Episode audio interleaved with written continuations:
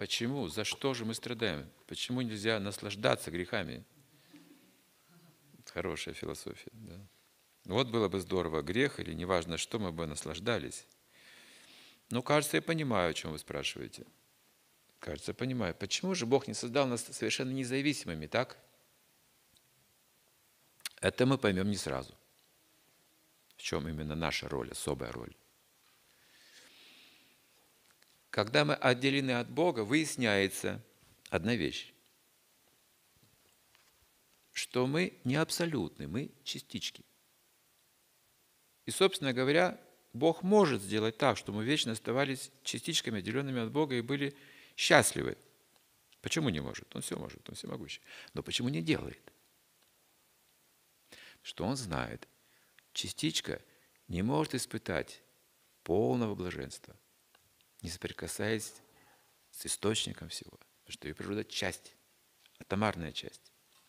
Поэтому его желание вернуть живое существо к самому себе, к этому источнику, где оно испытает безграничное счастье и блаженство.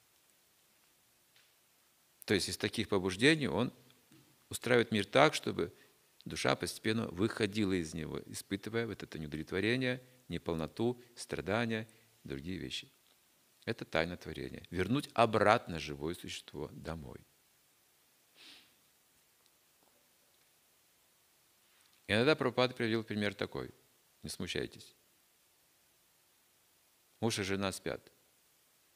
Муж просыпается, видит, что жена спит. Просто спит.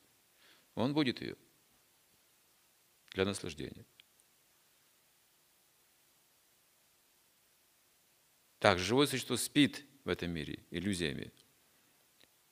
И вот эти вещи, они будоражат наш ум. То есть Кришна не соглашается с нашим сном, вот этим иллюзиям, где неполноценное наше счастье к себе для наслаждения. Такие примеры Прабхупада приводил. Это психология взаимоотношений. Итак, он желает нас вернуть обратно. Надо считаться с его желаниями тоже. Не только со своими.